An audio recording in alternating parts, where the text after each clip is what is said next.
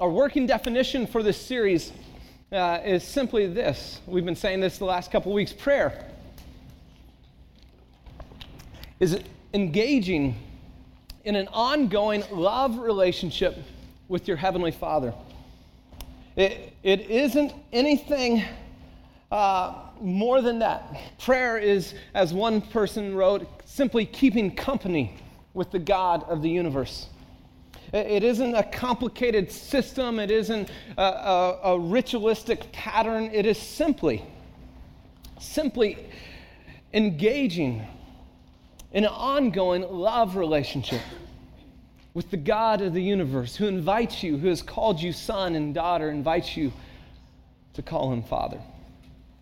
This morning, we're going to ask a question that if you've been journeying with us for the last couple weeks, I, I hope you've started to ask. And, and even if you haven't, uh, my guess is that even the reason you're here indicates that whether you acknowledge it or not, realize it or not, you're asking this question. Now, the question isn't posed real well for us guys because we don't use this language. So I just got to put that out front. I'm going to say it, and some of you guys are going to go, "Nuh-uh," but but you do, you do. Okay, we do. We just don't ever admit it. Here, here's the question that uh, I believe we're going to do our best to ask and answer, and that Jesus wants to speak into this morning. How? How do we experience intimacy with God? How do we experience intimacy? Not, not just acquaintance level with God, not just kind of that familiarity with God, but there is this intimate, dynamic, life giving relationship with the God of the universe. See, I think I think that's the reason some of us, or many of us, gather here. Is deep inside, there is this longing for intimacy. Intimacy with God. In fact, in fact, you know this to be true just if you look at your, your own life, is you and I are hardwired for relationships. You and I are hardwired, is built into the DNA, the fabric of who we are. We are hardwired for uh, intimate relationship with another human being, which actually points to our design uh, that we are created for a loving, ongoing relationship with the God of the universe. Ultimately, the only thing that will fully satisfy the craving and the longing and the deep need of our soul is engaging in an intimate, ongoing love relationship with the God of the universe. Now, I know that's a, for some of you, like, Really? But if that's true, if that's true, how? How do we experience that? How do we step into that? How do we not just go through the motions of being religious? How do we not just kind of play and pretend and then on the inside feel hollow and empty? How do we actually step foot into this relationship that is intimate and dynamic, life giving? Uh, the word intimacy, uh, I've said this before, uh, a good way to kind of break it down is simply this, uh, and you can write it above it I-N dash uh, T-O dash M-E dash S-E-E. Intimacy is simply this in to me see. Intimacy is saying, You can see into me. It is breaking open the, the walls and the facade and all of you and opening up your heart and saying, This is the real me, all of me. Here I am. It is incredibly vulnerable. And as a result, it takes an immense amount of trust and safety, and, and it has to be developed over time. Is into me see that you'd say this, that you develop this relationship where you go, God, here I am, all of me. And then on the flip side, God's saying, into me, see. and where you begin to catch a glimpse of his heart and you begin to see him as he is and you begin to experience God and you catch his heart and his passion and his love and you get to see God. And this would be your response if we get there. We would use this phrase. We would say, Oh my God. But we'd actually mean it. How do you experience that with the God of the universe? Now, here's what I find interesting. We kind of know what it takes to do that with another human being. We understand that, that to experience intimacy with another human being, it, it takes a few things.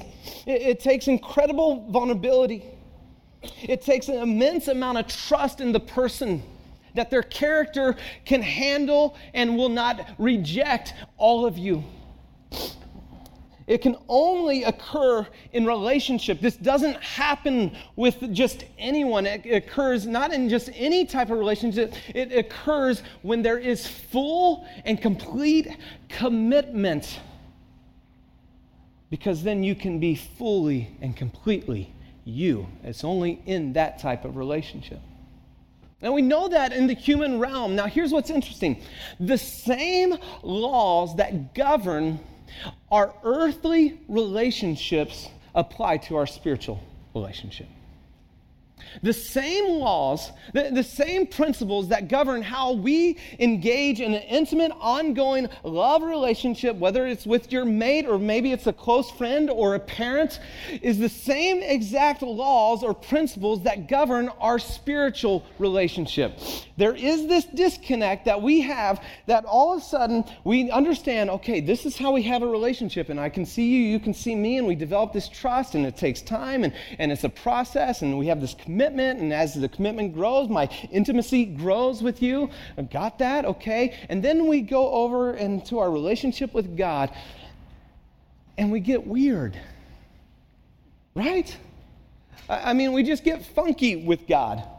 We, we go, well, we, we okay, well, maybe there, and we talked about this last week, there's this secret formula, and I'm just trying to figure that out, or, you know, and, and and we try all kinds of things, and yet the reality is, the reality is, same principles that govern your earthly relationship, it is true in how you engage and experience that. So, so just as, and here's the spiritual principle here, just as communication is the primary pathway to intimacy with other, prayer is the primary pathway to intimacy with God just as to have an intimate, ongoing love relationship with someone, communication is the primary pathway in which you experience it. Now, now as a guy, I'm at a severe disadvantage when talking about communication right? I mean, uh, when we first got married, uh, I, I, mean, I was really bad. I, am growing. My wife's training me. I'm getting there. Um, but I mean, I didn't have a clue about communication. I'm getting a clue, but I'm not there yet. I, I mean, when we got married, I didn't understand how communications work and how, because to communicate is to commune, to find understanding. Mutual understanding is to share hearts. Communication is that you would have an alignment of one another's hearts heart, right? And, so, I mean, I remember Jenny would do this. Uh, we lived in Chicago when we first got married, and she would say, uh, I'd ask her, Are you ready to go? And she'd say, Yes. And so I'd be standing at the door with my jacket because it's Chicago, it's cold. I'm all, you know, got my toboggan on and everything. And yeah, Midwest people call it toboggan. Get off me. Um, beanie, sorry got my beanie on. Um, and I'm standing there for like five, ten minutes, and she's in the bathroom. And I'm like, what, what, what's going on? I'm sweating inside now. And I get so frustrated. And eventually, I, I asked her, Jenny, you, I asked, are you ready to go? And you said yes. And so I'm standing, I'm waiting. What's going on? And she, she's like, I personally am ready to go, but there's other things that I have to get done to be ready to go. Oh my gosh, are you kidding me? I, but I realized communication, communication. I got to ask the right question. Not are you ready to go, but are you ready to walk out the door? But I mean, as a guy, I, I, miss this all the time. I remember when we first got married, because I, I lived with, you know, guys, roomed with guys, and didn't know how to talk to a girl, and, you know, like in a, so like the trash would be full, and the way we'd do it in my dorm room with my buddy Steve, if one of us was doing something, we'd just look at him, hey, take out the trash, man. Let me tell you, that doesn't work, by the way, with, with, the, with, with my wife. Um, I'd say, hey, take out the trash. And like, it was as if I crushed her. And you know, do you mean take out the trash? Well, it's full. I mean, it's, it's full. The trash is full. That's what we got to do. And it's like, no, your tone. Your tone means so much. Oh, I'm still learning that one, by the way, tone.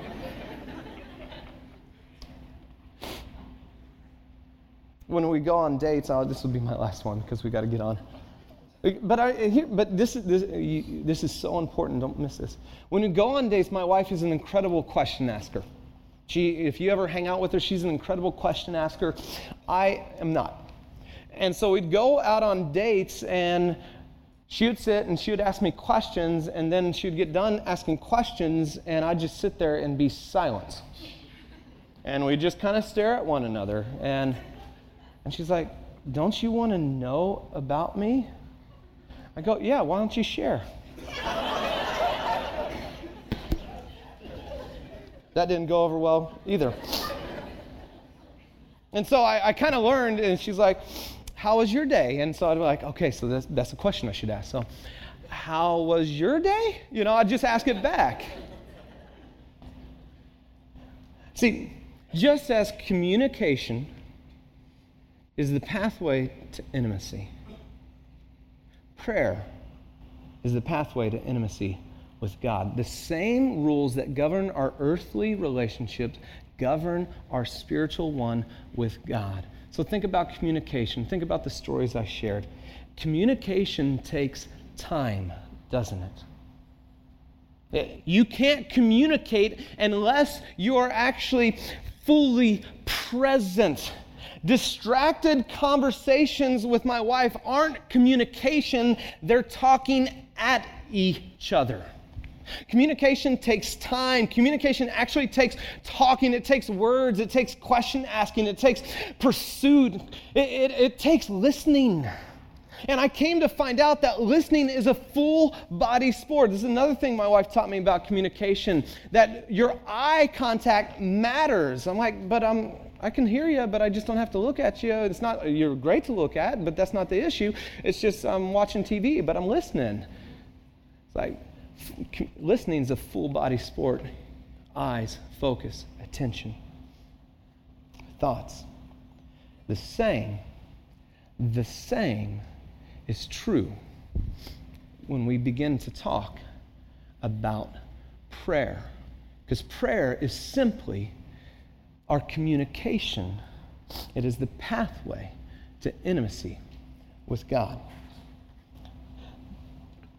If you got your Bibles, would you open them up to Matthew chapter 6, verse 9? Jesus, Jesus is going to unpack for us five areas, five areas that develop intimacy with God. If you came in and you're feeling stuck relationally with God, and this is true, uh, you know, we hit those plateaus with people and relationships, but you're coming in five areas that align our heart with God's heart. That we might begin to experience that intimate, ongoing love relationship with the God of the universe. He starts it out this way. Verse 9. This then is how you should pray. Uh, just a quick note on that because the, the prayer that we cited that Jesus says uh, down through the centuries, Christians has uh, used it in liturgy and re- reciting it, and that's not necessarily a bad thing. That's a very good thing. But, but what I want you to notice is he said, This is how. This is the type of way that you should pray. The contents that I have here are, are the things that should be the contents of your communication with God. It, isn't, this is what. you should pray. See, He's going to interact with you and how He made you and where you're at in your life. And He's saying, Let me give you a framework in how to experience intimacy with Him. The first area He says is this the area of worship. First area that develops intimacy with God, that aligns our heart with His, is this area of worship. Worship simply means to ascribe worth. Notice what he says Our Father in heaven, hallowed be your name. Just circle that word Father real quick. In, in the uh, Greek, it's Abba. Well, Hebrew is Abba. I, I remember when I was in Israel with my family and, and hearing little kids run up to their dad and pull on their shorts at the pool, you know, and Abba, Abba, Abba.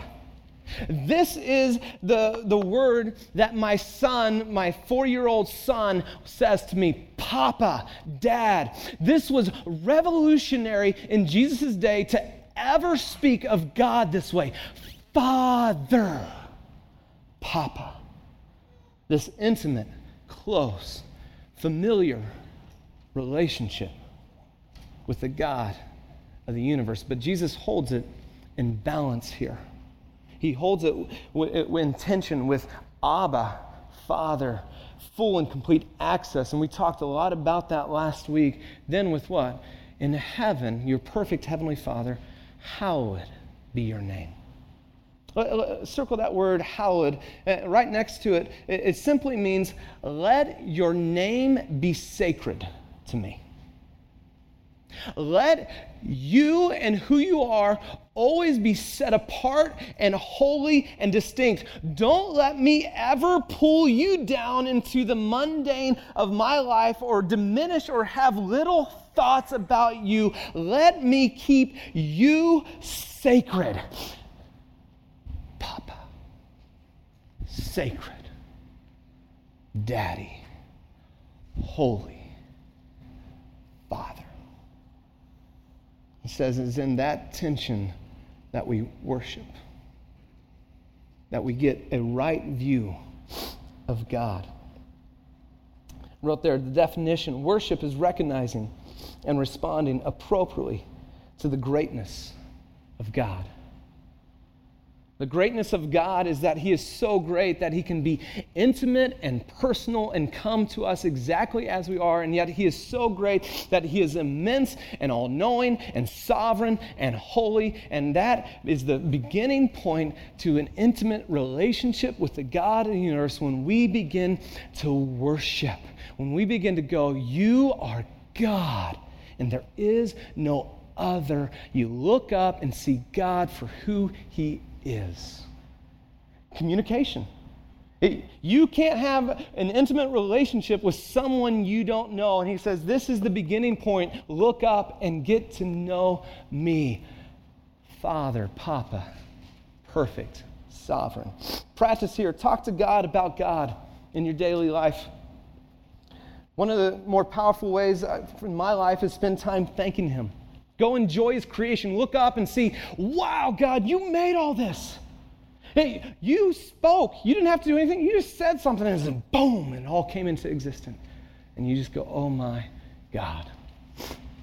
Maybe put worship music on in your car. The first area that begins to align our hearts with God's heart, develops intimate relationship with Him, is one of worship. The second, then, is of surrender. Of surrender.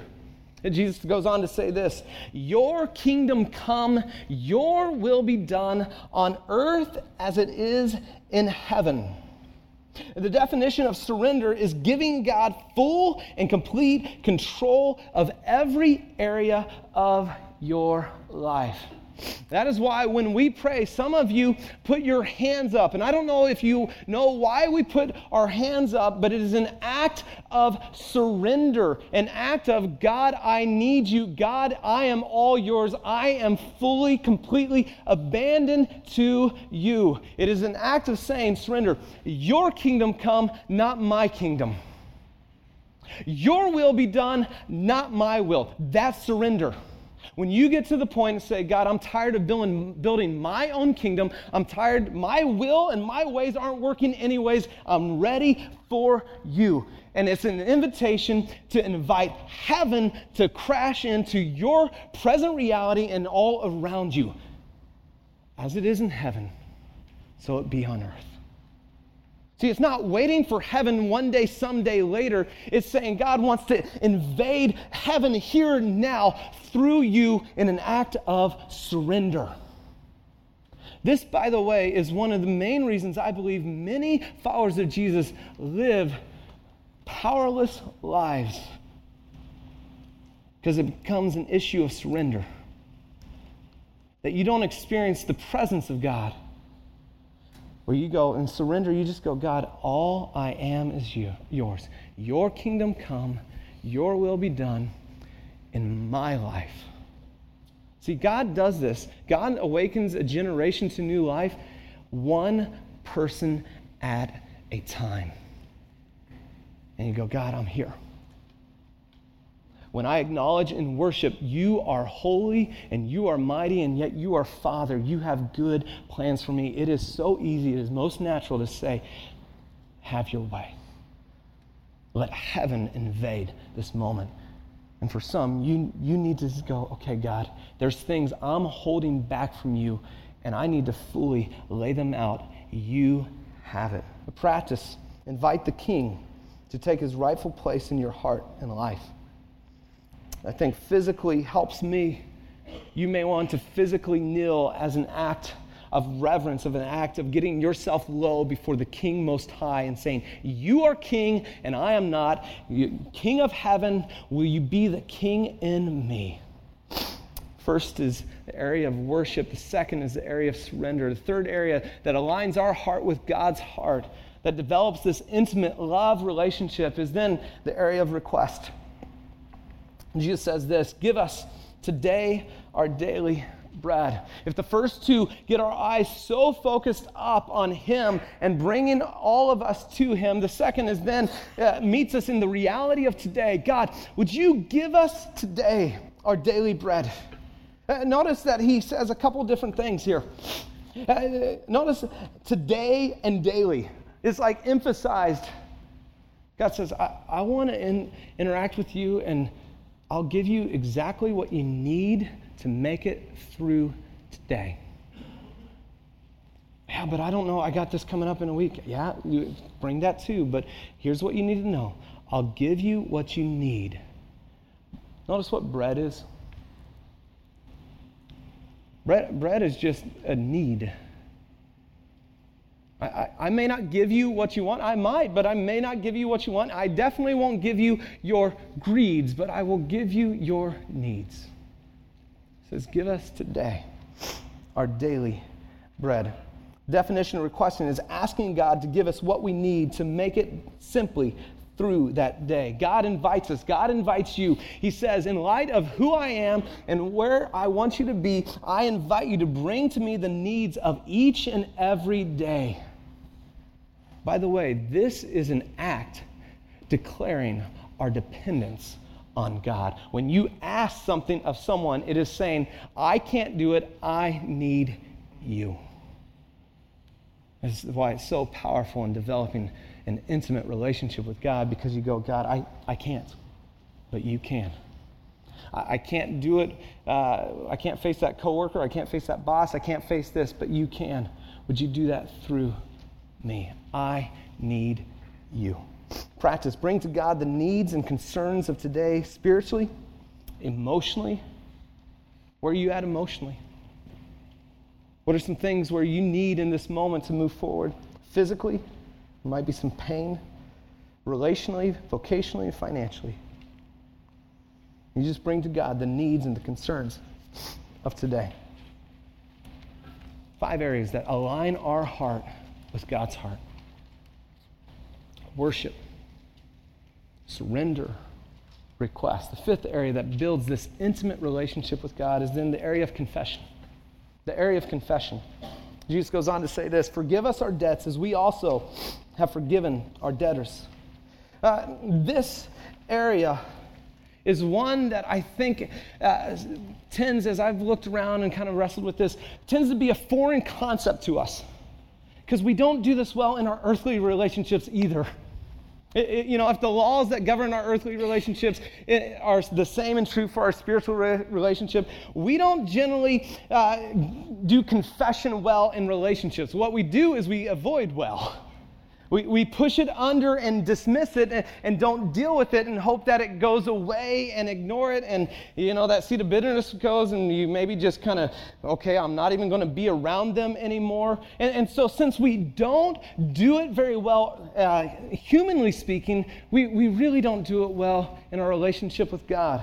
He says, Forgive us our debts as we then forgive our debtors. Next week, we're going to unpack a really complicated, uh, not complicated, but uh, confusing phrase Jesus says right at the end. You don't want to miss it next week. Uh, it goes along with this. But forgiveness simply means this to release your right for revenge to let go of your right to pay someone back to get even.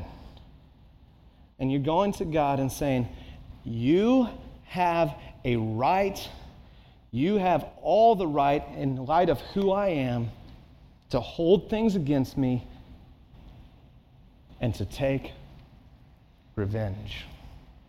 Would you forgive me? Confession. Confession simply means to agree with God. It, it just means to, to, when He calls something what it is, you go, yep, that's true. When, when you're talking about your personal life, talking about the words of gossip, you're talking about the lustful thoughts, you're talking about these things uh, that are in each and every one of us. Uh, he says, confession simply means, God, those are true and those are ugly and they violate a holy God and they bring enmity between me and you. Uh, that is true. I agree with your way of looking at life. Would you forgive me? Would you wash me clean? See, what we do instead of agree with God, we argue with God all the time don't we? It's not that big of a deal. Everyone else does it. It's not hurting anyone else. No one else knows. It's just the way the work environment is. Well, this, my friends.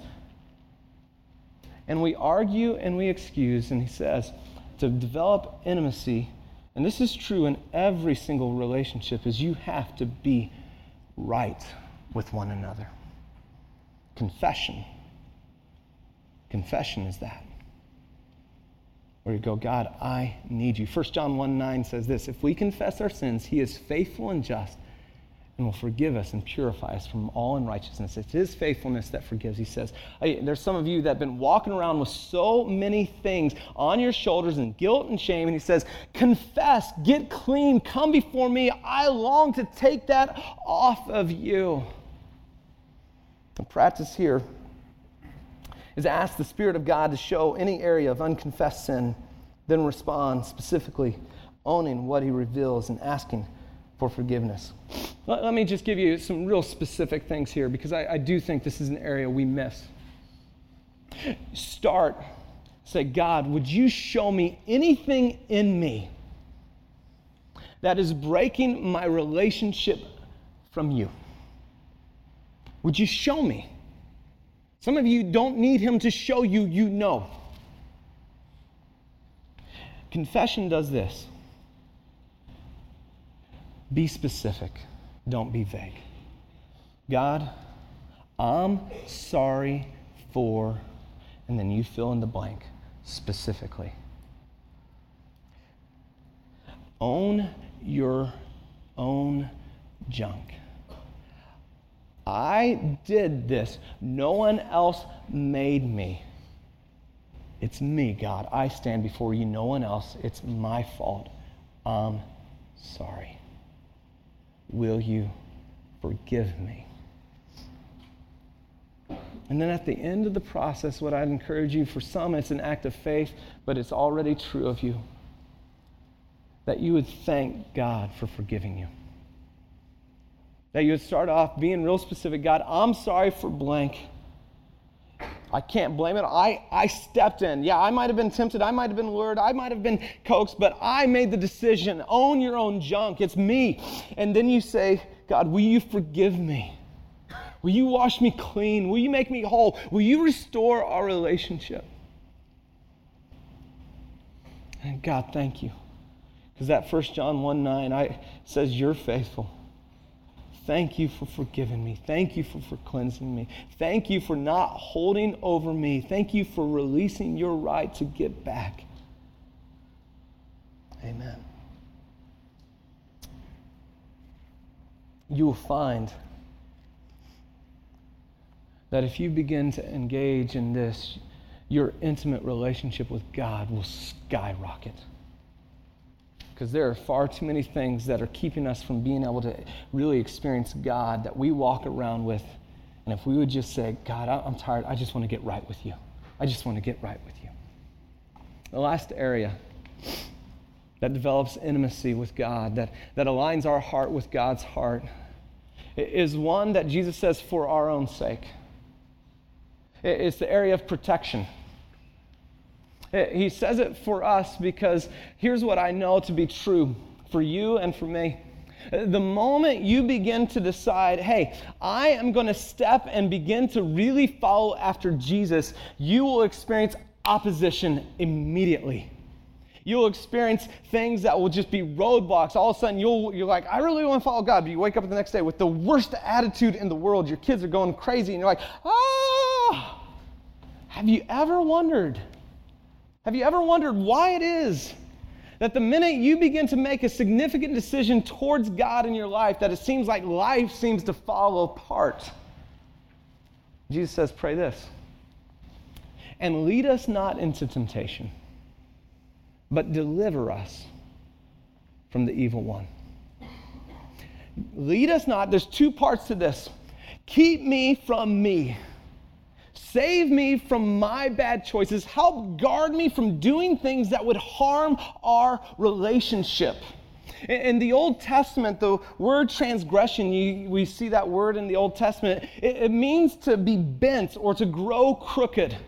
Uh, that we have transgressions literally means that we are growing crooked or we have this natural bent away from God. And every single one of us in this room has a natural bent away from God that, that left to ourselves, we go that direction. And it is different for each of us. Some of us guys is a little bit more common than others, and girls a little bit more common, but it's different and is saying, God, would you keep me from my natural bent away from you, that I, I don't want anything to come in between my relationship with you? Would you lead me from temptation? And then the second area is then what? And deliver me from the evil one. 1 Peter 5, I think it's 16, says, Your adversary, the devil, prowls around like a roaring lion seeking someone to devour.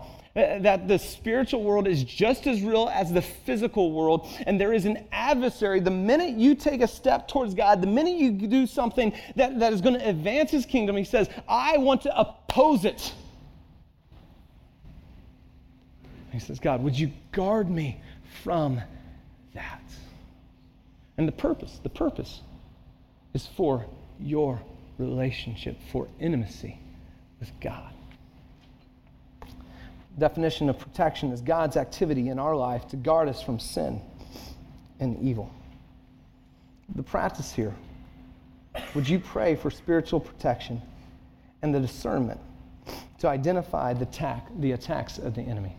Would you pray for spiritual discernment to understand okay, is this just a funky day or is this really funky. The enemy wants to do three things in our life. Uh, there's other things, but uh, I know these are three clear tactics. Uh, first thing is he wants to discourage you.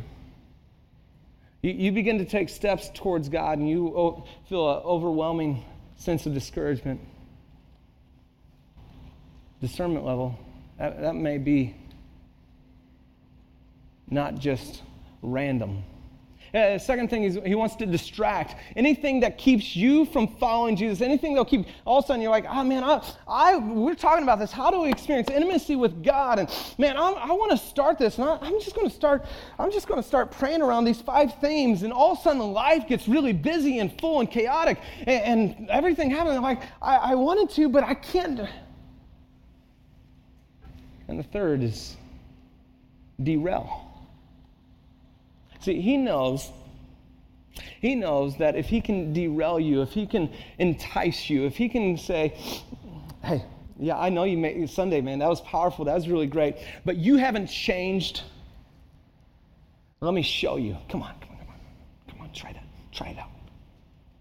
And, and here's what's amazing about the enemy is he will entice and lure us and say, come on, come on, come on. You know that temptation, you know that natural bent. Come on, come on. It's not going to hurt anyone. Come on, come on, come on. And, and, you go and, and you go, boom. And then you know what he does? Another name for, the, for him is the accuser. And he accuses you. Says, look, look at what you did. Look at how bad you are. God would never want you back. God cannot love you. See, it wasn't really real. God didn't do anything significant in your life. You can't ever have that type of relationship. And all of a sudden you go, you're right, you're right. And we end up in a cycle away from God and he says, No, no, no. Remember back that confession part? Just come to me, get clean. I accept you as you are. Come. Five areas that align our heart with God's heart. It's not that you specifically pray, but these are five things that are talking points with God. I shared in our, um, our first one about my daughter, and go ahead and pull that picture up and that we went on this daddy date. This is me and Ella. She's nine years old. We went out on this daddy date uh, and hanging out, and she brought this book. I didn't ask her; she just got this. I think, well, obviously, I think her mom got it for her. Um, and just on the front of the book, it says, "Just Dad and Me." And it's got all kinds of activities for us to do in here and things that, that just kind of guide and direct our time, that, that help us just because I, there's times when we kind of go out, I feel stuck. Again, I'm not the great question asker that my wife is. I don't naturally do this. And this is so incredibly helpful. And so as we're out that day, you know, she's opening it up and I'm like flipping through some things we can do, you know. I'm like, okay, not that one. Okay. Um, yeah. All right. Um, and then I get to this when you were my age, and there's questions on here, you know, pet you had or wanted, girl who was your friend, which you know, she's like, You had a friend? That, yes, I did. Um, rule you had to follow, something you got in trouble for. And there's these questions that just guided our conversation. And at the end of it, I realized how powerful it was that it just allowed us to talk. It wasn't the questions per se, but it opened the opportunity to get to know my daughter and her heart. When Jesus says, This is how you should pray, all he's doing is taking this and saying, It's just, it's just dad and me. It's just a dad and me thing where I want you to get to know your dad. I want you to get to know his heart and experience his love. And here's five areas for you to pray about, for you to talk to God about that'll help you experience intimacy, for you to see and understand His heart, for you and for Him to see and know you.